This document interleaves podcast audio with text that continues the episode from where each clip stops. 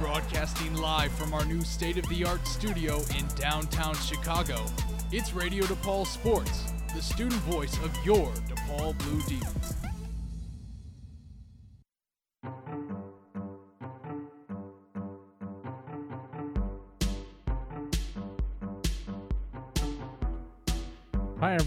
Welcome to Buy the Laces. My name is Bilal Malik, and this is my co host, Trenton Cito. How are you, Trenton? Oh man, after a wild, wild game on Monday night, I cannot say I am fantastic, but I am very happy to be here with you, Bilal. How are you? Likewise, Trenton, that, that game had a lot of emotions, up and down, and we'll have to we'll we'll definitely dive into that as the show progresses. But there's a lot there's a lot of news to cover in, as a whole. This the NFL has been uh, pretty turbulent the past few weeks. Since Yeah.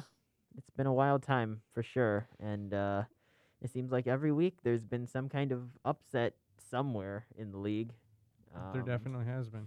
And uh, speaking of upsets, why don't we dive into our our one very wild thing of the week, which is that NFL history was made this week three times in one game, and that is because Josh Allen defeated Josh Allen by sacking him once, intercepting him once, and recovering one of his fumbles. And if that doesn't make sense to you, it is uh, edge rusher Josh Allen for the Jaguars, who beat quarterback for the Bills, Josh Allen.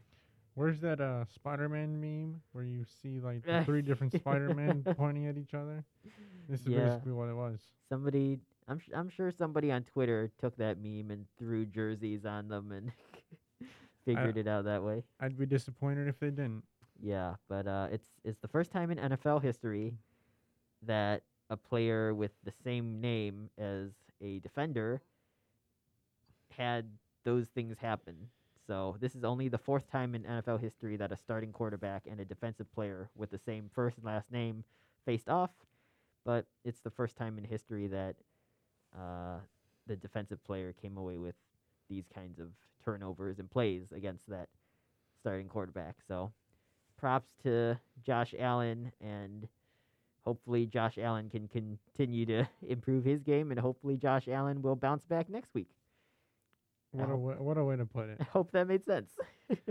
Made sense to me, but let's hope it makes sense to anyone else who's listening to this. Moving on. Um, there's been a quite uh, an eventful time in Green Bay as of recently. I mean, we en- we uh, ended up last week saying that Aaron Rodgers had tested positive for COVID nineteen, and at the same time he was unvaccinated, and that's to the extent that we knew of when we last had our show last uh, Wednesday. And then the whole situation basically spiraled out of control because Rodgers showed up on the uh, Pat McAfee show last Friday and made some controversial comments, to say the least. And that really upset um, many people. So uh, was what he said, and now he's coming out to uh, basically apologize for that. But kind of the damage has been done, Trenton, and I don't think there's any way for him to walk back. And he's lost a lot of trust with fan bases, with people in general, and yeah, he may be one of the best players to ever play in the history of the league, but that really doesn't matter if you're not a good person. right. And um I I believe they're saying that he had broken a lot of protocols because uh as a unvaccinated player he's supposed to be masked while at press conferences and such and he was not. or they could do Zoom press conferences. But he wasn't, and uh, sorry to cut you off, but I was watching a video yesterday. I think it was a clip on from First Take, or not First Take. I whatever show uh, Shannon uh, Shannon Sharpe and Skip Bayless do on on Fox Sports.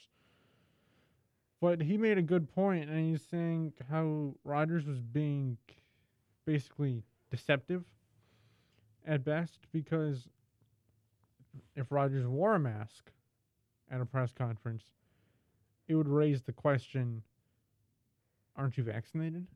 Like the way you came across and told us in the in the in the summertime, you said quote immunized. Now when it comes to COVID nineteen and the world we're living in at this time, Trenton, what do you think of when someone says immunized? We're not talking about the flu shot, right? No, uh, we'd be talking about the the COVID nineteen vaccine. Although I must mention, I am due for a flu shot at some point. Well, You'll be immunized against COVID nineteen and the flu shot. yes, that's and the true. flu. But and then the way he and then uh the way that Shannon Sharpe continued, he was like the way he then Rodgers then proceeded to say, yeah, there are people on the this is obviously paraphrasing here, but they're like, yeah, there are people on the team who who haven't gotten the vaccine and that's their personal choice and I'm not going to get into anything. Little did we know that Aaron Rodgers was one of those people who he didn't want to be talking about. And it's like, yeah, of course you didn't want to talk about them because you're one of those guys who, um, and it's true that Rodgers wants to see. Now, I have nothing wrong with anyone trying to learn as much information as they can or just trying to be as smart as they can. I want to be there. I want to be able to talk about m- any different conversation as I can. And in multiple conversations, do I always take the effort to learn about everything? Not really, but is it a goal of mine? Yes. And Rodgers, the way he makes it sound like, oh, I did a bunch of research, my own research. I presented papers to the NFL for like alternative treatments and how masks and vaccines probably aren't working working in the NFL. Just like dismissed my ideas as if I was like crazy. All paraphrasing, just to be uh, stated here, but it's like Rodgers it doesn't it come across sometimes that Rodgers does believe he's the smartest person in the room and everyone else around him just feels like they're not as smart, they're basically dumb.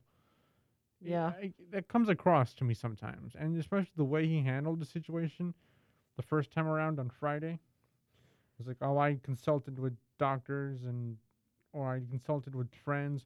Who's who are one of his friends? Joe Rogan, the guy who takes horse dewormer when he got COVID.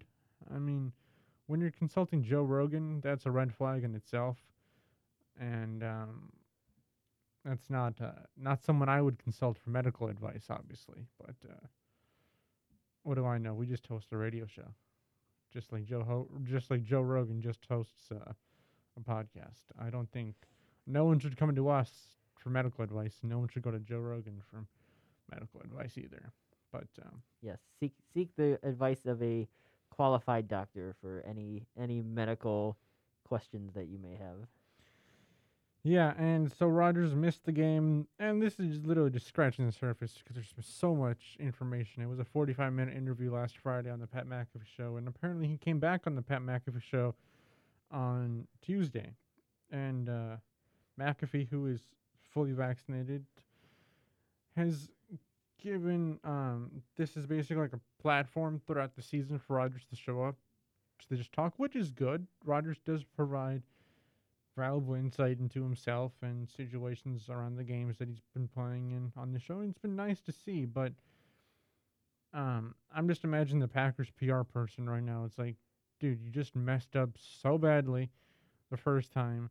Just keep your mouth closed, and we can probably weather the storm. But no, you have to go back and give more more interviews, and just wait until.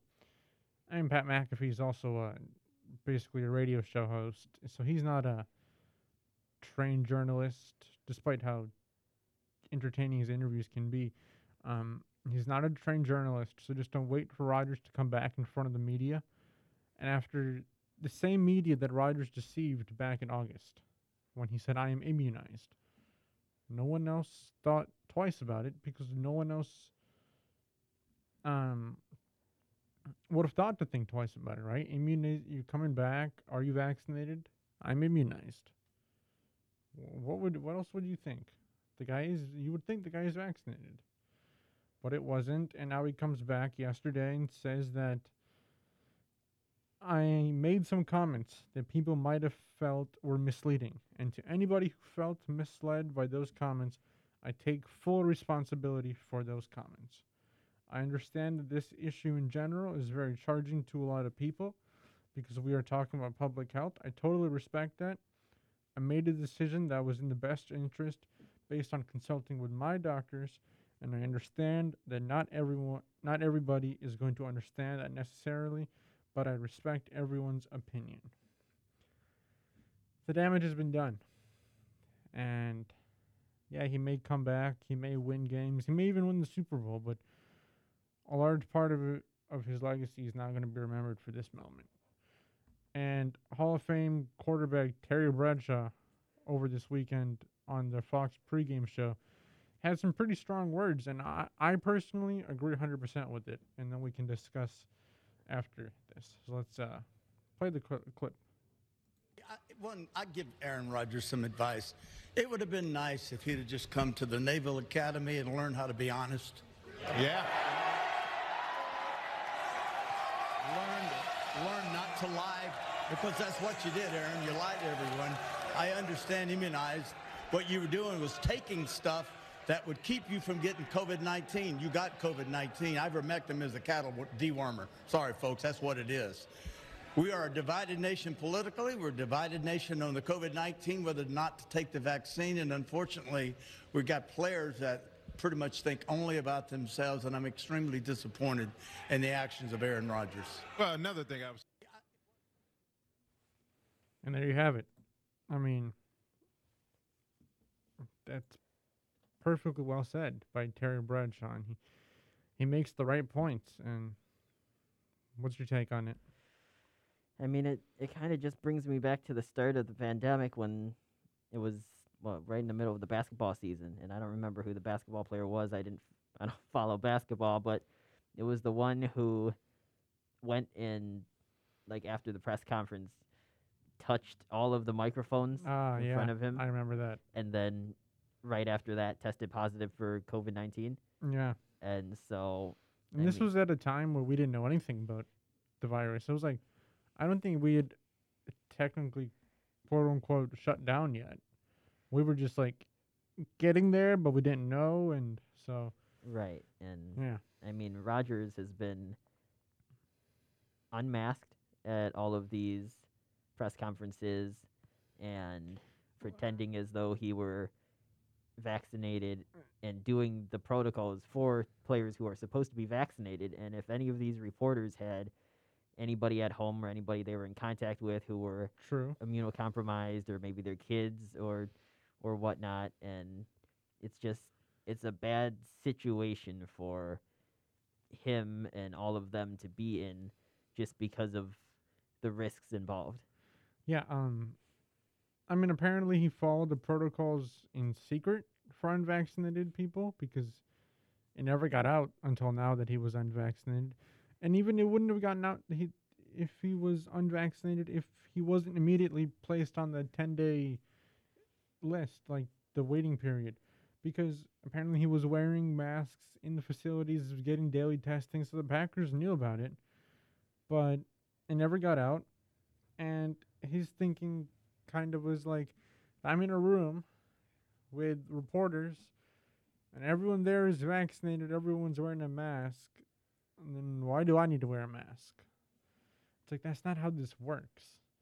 Like you and i we're in a sound booth right now or a, a recording studio you're you're double masked i'm wearing one mask we're both vaccinated but we're still wearing a mask and we're everywhere we go within these buildings here, we're, everyone here is vaccinated. That was a requirement to come back to school, was to get vaccinated. We're all vaccinated, but we're all wearing masks in our classrooms, in the hallways, in the elevators, everything. So it's it's it's more about caring for others and not being selfish, which is apparently he didn't get the memo for that. yeah and i i just found it interesting i forget who tweeted it out but um it was that you know kirk cousins is has been strongly uh and openly against vaccines and same thing for for Cole Beasley Mm-hmm. and they had s- and whoever had written this tweet basically said, at least, at least they were upfront about it, Yeah. whereas Aaron Rodgers just completely blew it off. I mean, you and I are in favor of vaccines. I mean, obviously, we got the vaccine. We've been in favor of masks the whole time during this pandemic, too. And when it came out that Kirk Cousins, Cole Beasley, Carson Wentz, all these players who are unvaccinated, but they came, like you said, they came out and they said it. Even though Kirk Cousins had that crazy idea of barricading himself in plexiglass wherever he sits. That was that was fascinating. I mean, whatever, but at least you see, um, and people have been saying, like, for Carson Wentz per se, it's like he comes back on the sideline, he wears a mask, he does his, he meets people after the game, he wears a mask, he's in an interview, he's wearing a mask. So, yeah, they chose not to get vaccinated, but at least at the same time, they're following the proper protocols. They don't think they're above the above everyone else, which is exactly what uh, Rodgers thought he was, because he was trying to basically protect his secret instead of just letting people know that I, I'm not vaccinated. I'm going to be following these separate procedures. And that would have been the end of it. Like, uh, how many times have we cared about Carson Wentz, Cole Beasley, Kirk Cousins since the initial um, announcement they were not going to get vaccinated? We haven't, like, even when Cam got COVID, he was unvaccinated at the time. But and it was a story for some time. But then he went and got vaccinated, and we forgot about it. And we didn't we didn't care anybody anymore because he wasn't impacting anyone else. The damage had been done. But in terms of damage, the Packers have been fined three hundred thousand dollars for their lack of implementation of COVID policies, and Rodgers and Allen Lazard have been fined um, $14,650 each for violations of the league and NFL Players Association protocols. So But at least there's some accountability. yeah, but of course, to to an organization like the Packers and to players that are starters in the league, that kind of money means nothing. It does. It doesn't. But um, I don't know. For but in, in terms of fines that go, three hundred thousand for an organization is, is pretty steep. Like, I mean, they're not trying to break your bank account. They're charging you something that you know you can pay, and if you violate it again, obviously the fine would probably be higher. But just to fine the organization three hundred thousand dollars. I mean, the Patriots got fined I think a million dollars for Deflategate, but that's its own separate issue. But um, yeah, and also Rodgers and Lazard, their fines are basically coming for they for a Halloween party that they attended, and it was when was this Halloween party? I think it was around the time on or before Halloween when this party happened, and then Rodgers shortly caught COVID after that. So, um, since they're both unvaccinated, according to this article, unvaccinated players are basically prohibited from attending gatherings outside of team facilities. So Lazard and Rodgers, unvaccinated, attended a Halloween party, and that's where the fine came fine came from. Yeah, well, it's uh, it's definitely a rough look for them and for the Packers organization, and I mean, it also puts them in a position where they're, I mean, they've lost a game now because they had to throw Jordan Love out there. Oh man, that that was a disaster from the beginning. If that's the future of Green Bay, then I am happy. Compared to how the future of Chicago is looking right now, I'm taking our guy over um over their guy anytime, and they traded up to get him. I think uh, I don't know if we have it on the on the outline to talk about that game, but if we if we don't, we uh, should still squeeze it in for a moment because that that's a that's a that was quite a that, quite a game to watch and a lot of joy. All right, well, uh, we'll see if we can fit in time for it then. All right, moving on the list, uh, now for Aaron Rodgers, we have uh the Raiders signed a new wide receiver. Yeah, 'cause they're they're kind of uh they they lost a wide receiver in Henry Ruggs as we we discussed last week, and they need that speed option. And DeSean Jackson had been available, and so they they went for him. But I mean, it's not the it's not a good look for the Raiders, who are currently having just about the craziest season that you could ever expect. After they have lost their head coach, now they've lost one of their wide receivers, and additionally, this week they've had to release a former first round pick in Damon Arnette, who's a cornerback, who was uh, also not really having a good time off the field after he was videoed waving a gun around and threatening to kill somebody on social media, which is, um, if if you're not aware, that's a kind of a big no-no. Kind of. Yeah, kind of, and it's not it's not the first time he's had off the field issues. In his rookie season, in about the span of a month, he crashed four rentals cars. That's if if you're not aware, that's also something that one should not do, and maybe that should be This looked is into. this segment is brought to you by Trenton's list of what not to do.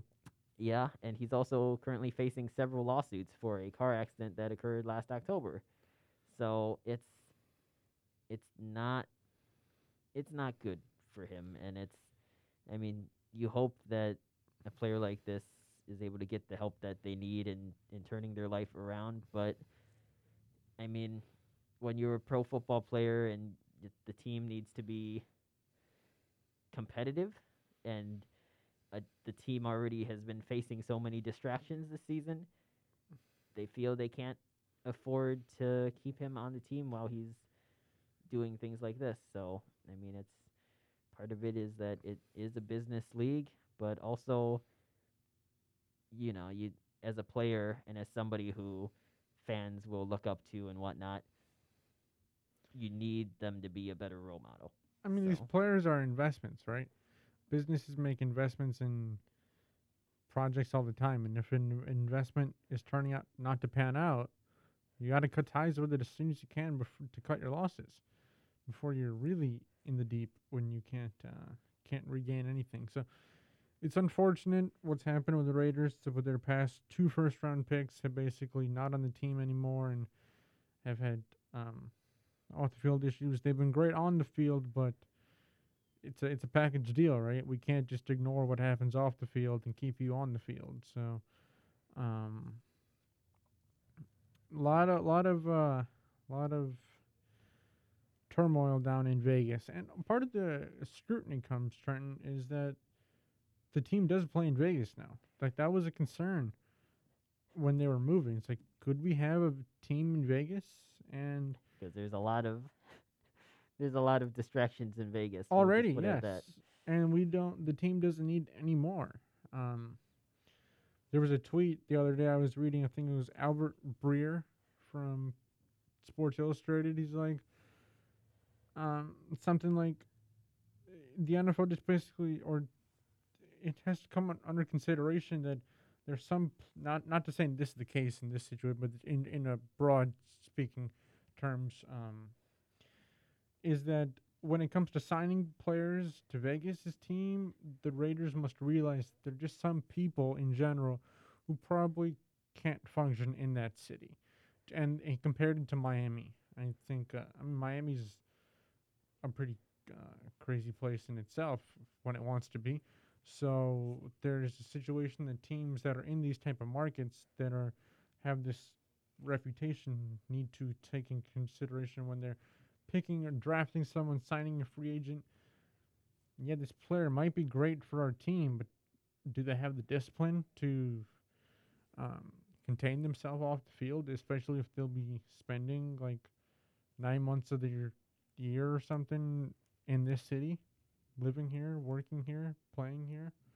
So, yeah.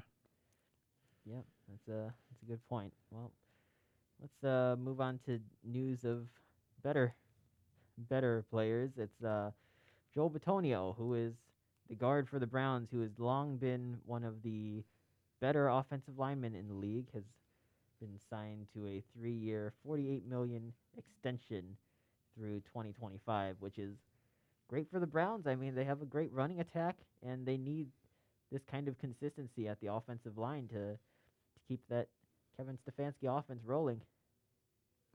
Hey, good players get rewarded, so Mm-hmm. good for him. And Cleveland, Cleveland has the structure in place to be a great team, and they, uh, which is weird to say. I mean, based off of Cleveland's struggles the past, what, twenty years? Uh, for basically our entire lives, you probably could not say that about the Cleveland Browns, and now you can, which is crazy. I mean, last time the Cleveland Browns had this much success, Bill Belichick was their head coach, which kind of. amazes me that Bill Belichick was the coach of the Cleveland Browns at one point, but uh, yeah, well, you know who else Bill Belichick was a coach for? the Jets, The Jets. the J E T S, Jets, Jets, Jets. Jets. And they have named Mike White the starting quarterback against the Buffalo Bills, who have just lost against the Jacksonville Jaguars. Man, the NFL is a crazy league. Which means, does Mike White have a chance to become the guy instead of Zach Wilson for the Jets? Wait, is this the Hall of Famer, Mike White, it is the Hall of Famer. or at least his White. jersey that's in the Hall of Fame? jersey without a body. Are you saying that the jersey has made him into a Hall of Fame player? And, and Well, that jersey's gone now. That jersey is. He might have to go break into the Hall of Fame to get that jersey back, just to get the to get the juices flowing again. who is But it? Who was it that gave uh, the Hall of Fame their like thigh pads or something? Was it Peyton Manning? Who I don't remember. Who uh, who gave the thigh pads to the Hall of Fame, and then once he came back out of retirement, he's like, "Hey y'all, I kind of need those back because those are specially fit for me." I uh, I don't know. We'll uh, All right, well, look in. I'll look into it as we continue. all right, well, in other news, uh, Odell Beckham Jr. has cleared waivers. He was released. it was Brett Favre. Oh, it was Brett Favre. Okay, wrong, wrong quarter, wrong old aging quarterback, who is Hall of Fame quarterback. I might- I should According to the Hall of Fame's website, this is the only artifact or football equipment to go and display at the Pro Football Hall of Fame, and then be sent back to the play to the field of play. So Yeah, I mean, look, you can't you can't go back to football without your trusty thigh pads. point point taken. All right. Well, Odell Beckham Jr. has cleared waivers. Uh, Browns didn't want him, and he didn't want the Browns. And uh, there was a little bit of a rumor floating around that the Seahawks might want to take him. And Odell Beckham Jr. is reportedly interested in the Chiefs, the Packers, and the Saints as potential teams, potential contenders that he would uh, be interested in joining, which is it, the list seems about right. Um, I I was gonna say maybe he'd want to be with the the Cardinals, but at the same time, the Cardinals already have like four starting wide receivers in their top four. So I mean, they're in a good position. They're leading the NF. They're leading the NFC. I believe they still have the best record, right? Eight and one. uh, something like that, because the Rams lost, And Packers lost too. So Packers lost, yeah. I mean, it's dan- it'd be a dangerous receiving group if Odell goes to join. And it's a good thing no one claimed him off for waivers. I believe. Let the guy choose where he wants to go. Um, And also, nobody wants to absorb the rest of his Yeah. contract. that was probably a big turn in itself. I think, and it helps the Browns too. They only have to pay a portion of it now because no one else is paying for it. But And once he was gone, Baker had basically one of the best games of the season. so was it really Baker's fault? Yeah, was it it's, really just Odell the whole time, just bringing the bad vibe to the to the building? it's hard to say. The best quarterback Odell's played with was uh, Eli Manning. Eli. I mean, how many other has he played with? That's true. Um, yeah. People are saying, or not people are saying, but just in general, it feels like the spectacle of Odell just got really overhyped after that catch. That catch. yeah. the catch. I mean, he's been defined by that one play for as long as you know. Like anyone who in the backyard now, you toss up a ball and you're running and you catch with one hand, like oh Odell, Right. or like it's what Kobe was like. You take a crumbled up ball and you throw it into a trash bin, and, and they're like, oh, it's Kobe. And uh, I mean, I'm not putting Odell on Kobe's level, and obviously two different sports, but just to say that he's been de- defined by that play forever, and I don't know, maybe it's just too much to handle. Yeah, and uh, that reminds me that the only thing many people remember Josh Norman for is his beef with Odell on the field back in the days when Norman was with the Panthers and Odell was with the Giants. But that's a that's a little sidetrack. Let's go into a little bit of injury news. What do you say? Go for it. Well, the main the main thing here is number one, biggest news. Dr. Steve Shin has performed who performs the finger surgery on Russell Wilson has officially cleared him to play against the Packers, which is crazy. Russell Wilson makes his triumphant return to the starting lineup. It's uh Um, I mean, nobody expected this to happen like this early. We knew, we all knew Russell Wilson was coming back. We've all seen Russell Wilson's workout video of him practicing, but um, to see him come back this fast and be um, ready to go, it's uh, it's it's ama- it's amazing. And you have to really uh, read uh, his the doctor's statement, and uh, I want to put this right in here for you uh, if you would don't mind, because reading the reading the words on this really tells you how how uh, Russell Wilson really took care of his recovery. And we all knew he was a dedicated player and he loves the game, but this is telling. Oop, I've uh I've opened the wrong link. Come on, Trenton. I'm sorry. Technology is not my first language. All right, here we go. Um, do, do, do, do, do, do. Uh, where is it? Although this is uncharted territory, is that the line you're looking for? Go for it.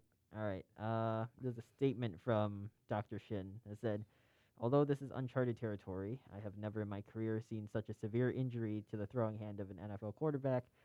I have also never encountered a player so committed to his post operative re- therapy and with so much conviction to return to the same, if not better, level of performance as he had pre injury. I am absolutely amazed at his progress, so much so that I can confidently clear him for full return to play without reservation.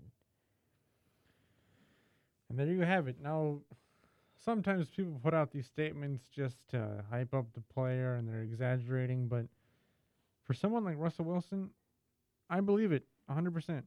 Because the way he cares about the game, the way he's never missed a start in his entire career, and he's been playing for, what I think, what this is his ninth year? 2012 is when he came in. He's been, the way he fought to get the starting job in the first place. Um, he was a third round draft pick. The guy's always had the always had the drive, and always won succeed, and he's always had success for the most part. So it doesn't surprise me at all, and it'd be great for him to come back this week and win the game, not just because he's not playing because he's playing the Packers. No, that's not my only reason. Maybe it is, but maybe it is. But uh, no, it'd be nice. But uh, speaking of success of teams, we got to check out the power and the updated power rankings. Wow, and this is going to be an interesting list, I think. All right, take it away. All right, well, we have. This is the. This is the week from before, I think. oh, come on. I'm sorry. Like I said, technology. All right, here we go. This is the week 10 power rankings that we've got here. And we Sure have. about that? Yes, we, I'm sure. Okay. We have the Arizona messing with you. Cardinals. Arizona Cardinals at number one moved up two spots from number three, and this is after their win without Kyler Murray and without DeAndre Hopkins. It was a special performance by Colt McCoy. Man, that's a that's a throwback right there. Exactly. Been in the league for just about forever. All right. At rank number two, Tampa Bay Buccaneers move up three spots, up from number five.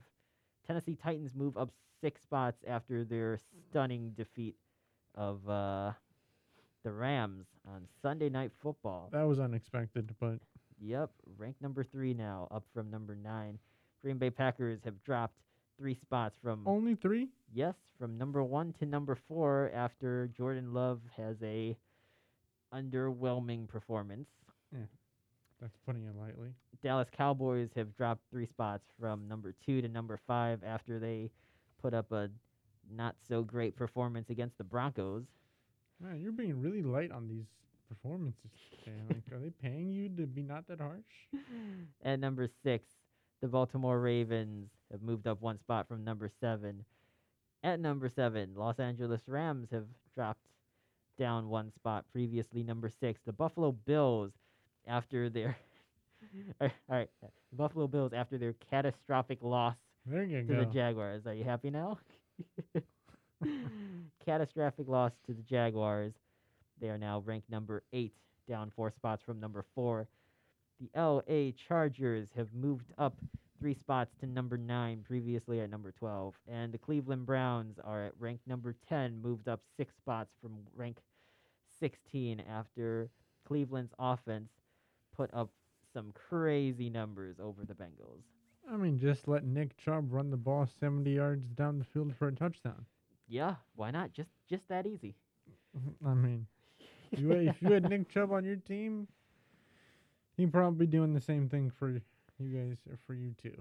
But um, Yeah, and something else I want to throw out here is that the New England Patriots, on the back of a rookie quarterback, have moved up four spots from number 15 to be at rank 11, just outside of the top 10, and that is that's that's a sneaky move. that is saying something considering where the Patriots were early on in this season.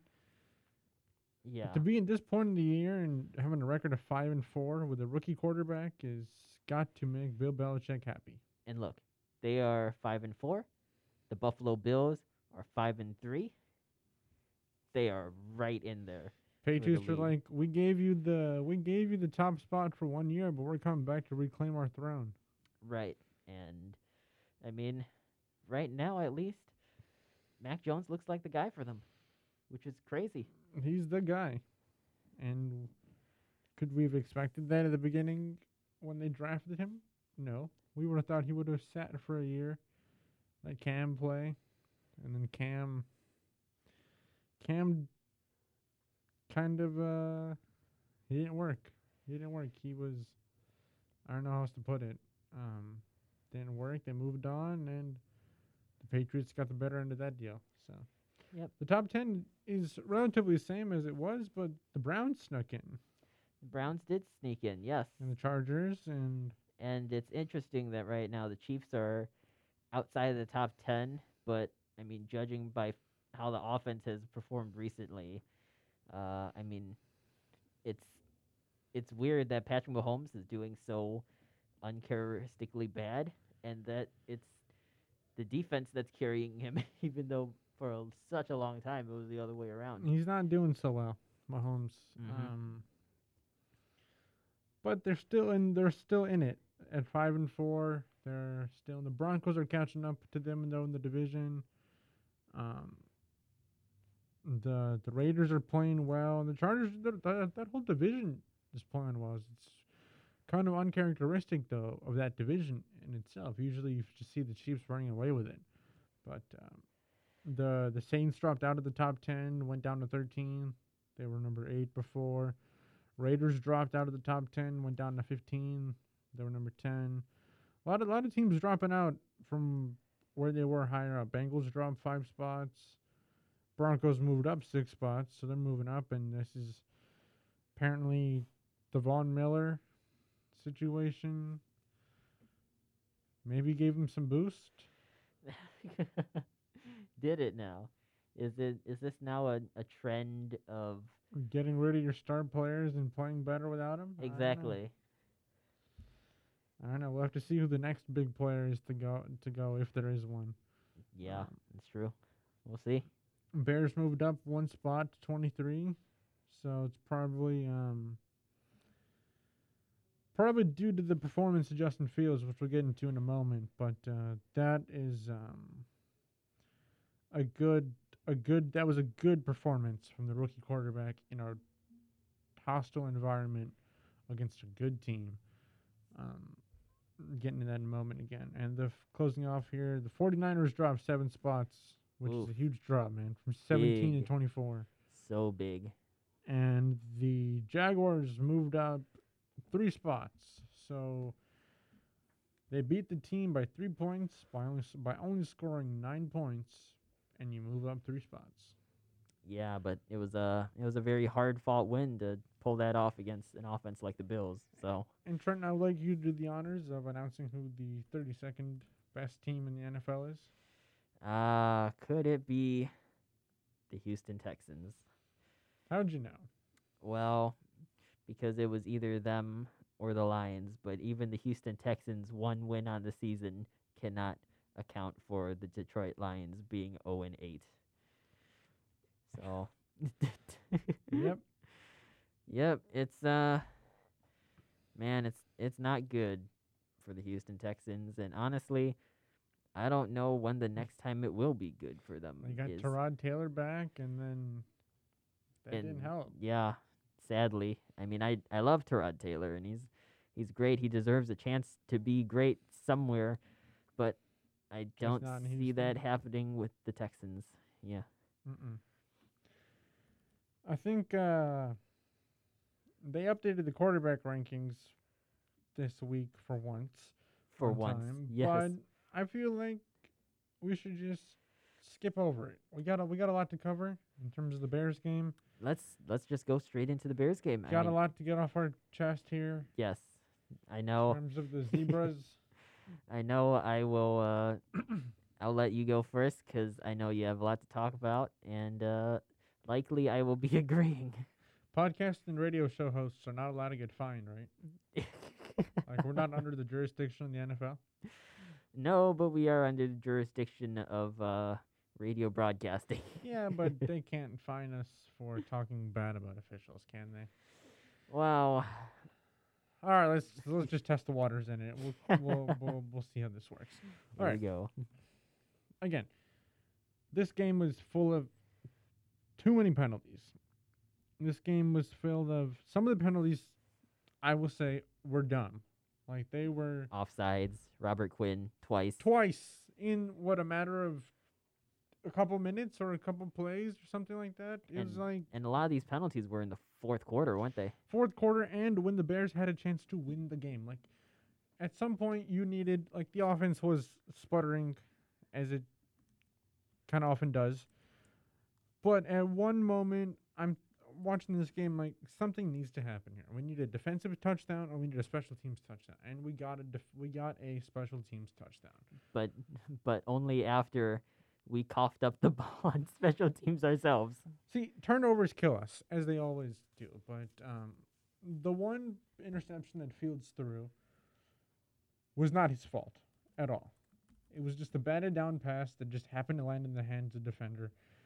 And the thing is that what really hurts us is when we give the opponent short field position. And that's really killed us the past few games that we've lost. If that didn't happen, which now I'm talking like in my head, I'm like, yeah, Captain Obvious. Of course, that won't uh, help your team. But in that situation, if the Bears do not turn the ball over, the Steelers are not where they are. I believe is roughly around their own uh, our 30 yard line, and they went ahead to score for a touchdown on that possession. If they don't score that, if we don't allow that happen, they don't score that, and the score isn't. They they don't score, and we don't have to worry about digging ourselves out of that deep of a hole. But when it comes down to penalties, the play in the end zone when we th- when Justin Fields throws a touchdown to Jimmy Graham, apparently James Daniels gets flagged for a penalty that uh trying to like low block a player outside of the tight end box. And he barely even made contact with his leg.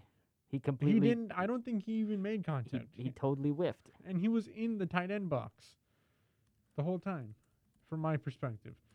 And it's like he rolls on the ground, tries to get him, but he misses him. It's like, wh- what do you, what do you, what are you throwing a flag for here? He didn't touch him. Like, uh, it's um. That wipes a touchdown off the board. We end up kicking a field goal. There's four points gone right there. Cause, um. But the worst one of all was the taunting penalty at the end of the game, when I believe we were. I don't remember the score, but it was it was tight. I think it was either 23-20 or 20 something like 23-20. And the Bears defense sacks Roethlisberger on a third down. And they're about to punt the ball away, ready to go. And out of nowhere comes a taunting penalty. For what reason? I mean, initially, I thought it was the karate kick, but at the same time, I was like, "But why would it be for that?" He didn't say a word. He okay. The situation. Who was it? It was Cassius Marsh. Marsh is his name, right? Cassius Right. Marsh. Mhm. He's a defender who just got called up from the practice squad and got his first NFL sack, I believe. And it was at the biggest moment in the whole game. And with Steelers are kick the ball away, punt it over to the Bears, and very good chance the Bears could have won that game if they got possession then. And Marsh just happens to be looking at the sideline of the Steelers. And Corrente throws a taunting call.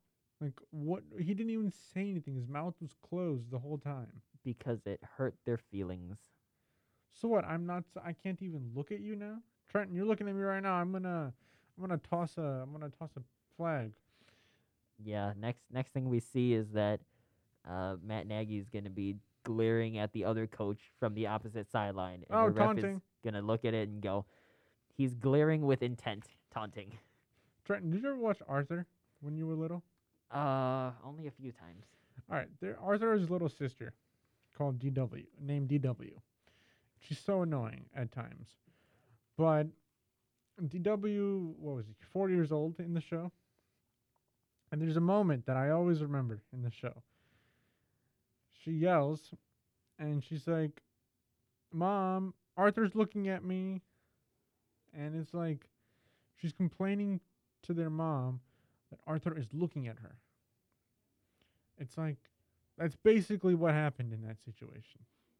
Yep. It's uh, there's a lot of things that cannot be explained. There's there's an amazing uh, piece. I'm gonna see if I can find it and if we have time to play it. Uh, but Ryan Clark, if you I don't know if you saw it on Twitter, but pres- um, uh, describing the situation and how um, he there I found it and it's better if I you just listen to it. It's a it's a 44 second clip, so we can just play it for our listeners here and then we'll talk about it, and then we'll get any final thoughts on the game, and we'll pick our pick our picks. But uh, let's listen to it because he he uh, put it eloquently. I think, I think you can't make this call subjective. If there's going to be certain rules or certain things that are officiated in this, they need to be definitive. I need to know that I can't stare at people. I need to know that I can't flex my muscles. I need to know that what I've worked my entire life to do, the thing that I've stayed up from five in the morning till midnight every single night, the thing that I've gotten therapy and needles stuck from my neck to my ankles, the reason I've been in cold tubs and hot tubs every single morning, and the reason I've ran through film 80 million times was because so I can make that one play. one play. And you mean to tell me on that one play, I got to calm all that down that went into this because somebody who can't do what I do, who ain't never done what I done, and don't know what this feeling is like, gets offended by it?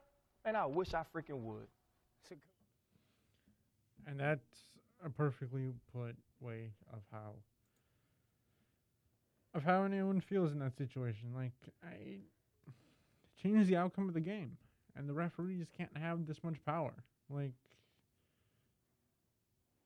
again, it's a subjective play. There's no definitive like when it comes to a catch, no catch type of thing. Yeah, we can go review it. We can see if the ball was caught. We can see if it was juggled. We can see all that stuff. But when it comes to taunting, uh, who's to say that one thing is taunting, one thing isn't taunting? This is this is kind of like when they made pass interference reviewable That was a disaster. because then I mean, it's kind of like holding, right? There's they say there's holding on every play. It's just whether you call it or not, And some plays holding is really obvious. right? And some plays it's not. But when you make pass interference pass interference reviewable, sometimes when you slow it down, it looks more like pass interference than when it looks when you're playing it in live action. Yeah. So it's it's just difficult. Again, 12 penalties in a game is way too much for any team, but a lot of these, yeah, there's got to be a lot of discipline that's got to be cleaned up, which good thing we're going into a bye week right now. And see, the, the, the team is progressing in a good direction, even though we haven't won games in some time. Justin Fields is there now. He's ready now. I've been saying before that he wasn't ready and wasn't, uh, eh, we shouldn't have started him when we did, but I'm going to take that back now and say that that was probably the right time to start him because of those mistakes that he made, and now he's able to, like you see the San Francisco game that he played, he played well in that game. You see this game where he literally almost led us back to win the game. He was composed. He made the throws he needed to. He ran when he needed to. He took some unnecessary hits that he shouldn't have, and the refs didn't call that either. He even brought it up in his press conference. He's like, Big Ben just got this call like a few plays ago. Why aren't you calling it for me? I'm just asking for fairness here. And of course, the refs did not grant him some calls. But uh, he's he's on the right track. This is a good time to go into a bye week. I think rest up, get some players healthy, um, just take the week off, and come back and do it. And I think we have a good chance of playing. I think we have the Ravens up next, and we got the Lions up next. I think after a week off, I think we can put together a good plan at home against the Ravens to come across with a victory. I mean, and then the Lions are hopefully still the Lions at that point. So Yeah. put two wins together, five and six, still doable. It's still doable. Yeah. You have, you have a good point there. Uh, time to uh close out the show with some picks. All right. It's uh below it's it's gotten real close. And this is the week How close? this is the week that you have pulled even. Uh you went 8 and 6 last week. I went 6 and 8 this or last week and uh we are both currently at 84 and 52 on the season, which is quite quite interesting. Now, if any, no one knows this, but I'm going to say this before the the show. We run through our prep and everything, and I had to, and I keep my own tallies of how many games I pick because I have this uh, family spreadsheet with a few members of my family who we pick every game with, and I had myself at 84 and 52. And what does Trenton have me have? Trenton had, had me at one game back at 83 and 53, I believe, what it was. And I'm like, Trenton, something doesn't seem right here. And then we had to go back. Trenton had been keeping some score and keeping me one game back for the past like two or three weeks. Well, to be fair, I also had myself one game back as well because I did not count that Packers game for me either. Well, we shall. Uh, I think it's all part of Trenton's deliberate plan to his scheme to uh, just uh, make sure that he remains ahead. But anyway, this is the week I have caught up, as Trenton has just said, and we will see where this takes us from here. We're back to we're back to even now. So New season. new season at the halfway point of the NFL se- NFL. So first game up on the docket: Ravens at Dolphins. Who are you taking? Taking the Ravens. I am taking the Ravens as well. Uh, the Bills at the Jets. Wow. The Jets are technically the hot hand here, but I'm to believe in the Bills. Yeah, I'm. Uh, I'm taking the taking the Bills as well. I don't think the Jets are to be even with their Hall of Fame quarterback and their Super Bowl MVP backup are going to uh, take it. Falcons at the Cowboys. This this is interesting. The Falcons did play really well against the against the Saints, and they came back to win. And the Cowboys looked lost against the against the Broncos. So Yeah, this is uh this is gonna be a tough one, but I do remember I think it was Jerry Jones saying that he thought they went into that game against the Broncos a little too overconfident. Yeah. And I think that team needed that loss to just sort of readjust themselves. So I'm gonna go with Cowboys here. I mean, when you come back from a game where like was it your backup quarterback who'd like never done anything in his career before plays as well as he did the week before, you're thinking, all right, well, well we're good enough, and then uh, and I believe they deliberately. I mean, Dak could have probably played in that game too, but they just rested him and to bring Dak back, and he's in too many sleep number commercials. So um, Oh, I don't know. I'm taking the Falcons. All right. But how about Cordarrelle Patterson though? That guy is a. Wherever he goes, he's always done well. He's done well in Minnesota. He's done well in New England. He's done well in Chicago. He's doing on Atlanta, and he's a very underrated player, which is kind of evident by the amount of teams he's played with. But uh, great guy. Uh, the Jaguars at the Colts. Oh, sorry. Did I skip? Yeah, sorry. Saints at Titans. I think you also skipped uh, Bucks and Washington as well. Man, all right. Bucks at Washington. Yeah, gonna go with the Bucks. Bucks for me too. All right. Uh, we did Falcons at Cowboys, Saints at Titans. Ooh, I'm gonna go with the Saints here. I believe in my man Trevor Siemian. I like Siemian, but um, I'm taking the um, taking the Titans, All right. especially how they went after the Rams the week before. Um, Jaguars at Colts. I'm gonna take the Colts. They've scored a lot of points in the last few weeks. I'm taking the Colts as well. Uh, Lions and Steelers. yeah, should I should I go with the Lions and say they're gonna win their first game? I think you've done that in the past and it hasn't worked out for you. So Uh, point taken. I'm gonna go Steelers. uh, Steelers for me as well. Browns and Patriots. Patriots. Uh, Patriots here too. All right. Um, Vikings at the Chargers. Uh, Justin Herbert. I believe in him. Chargers. Yeah, Chargers for me too. Uh, Panthers at Cardinals. Cardinals. Cardinals for me too. How how could one not pick the Cardinals?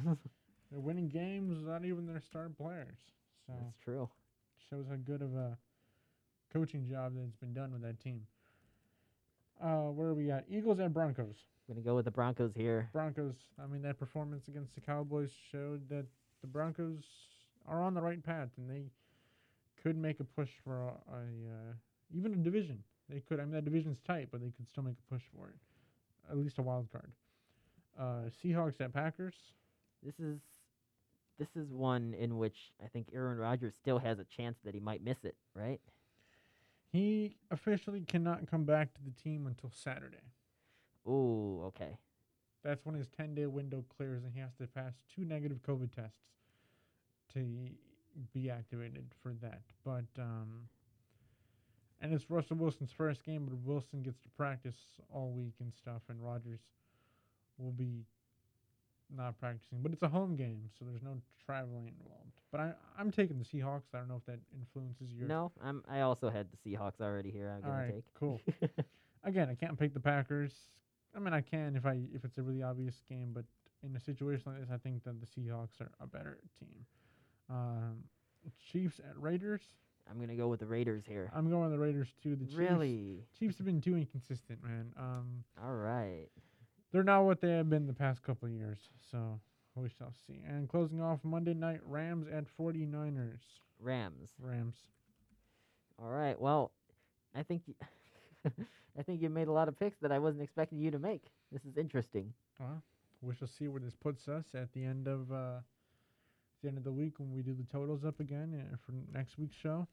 But uh, I think that does it. This is a this was a pretty eventful show. So thank you all for listening to the By the Laces. We'll be back next week with another episode. If anyone has missed any part of the live recording of the show, the episode will still be up in its podcast form soon, as it has been for months. We hope you have a great rest of the week. Don't forget to follow us at Bill Malik 15 and Trenton underscore Cito. Please stay safe and enjoy another week of football. What if Josh Allen and Josh Allen both named their sons Josh Allen, and Josh Allen Jr. and Josh Allen Jr. play against each other? Mind boggling.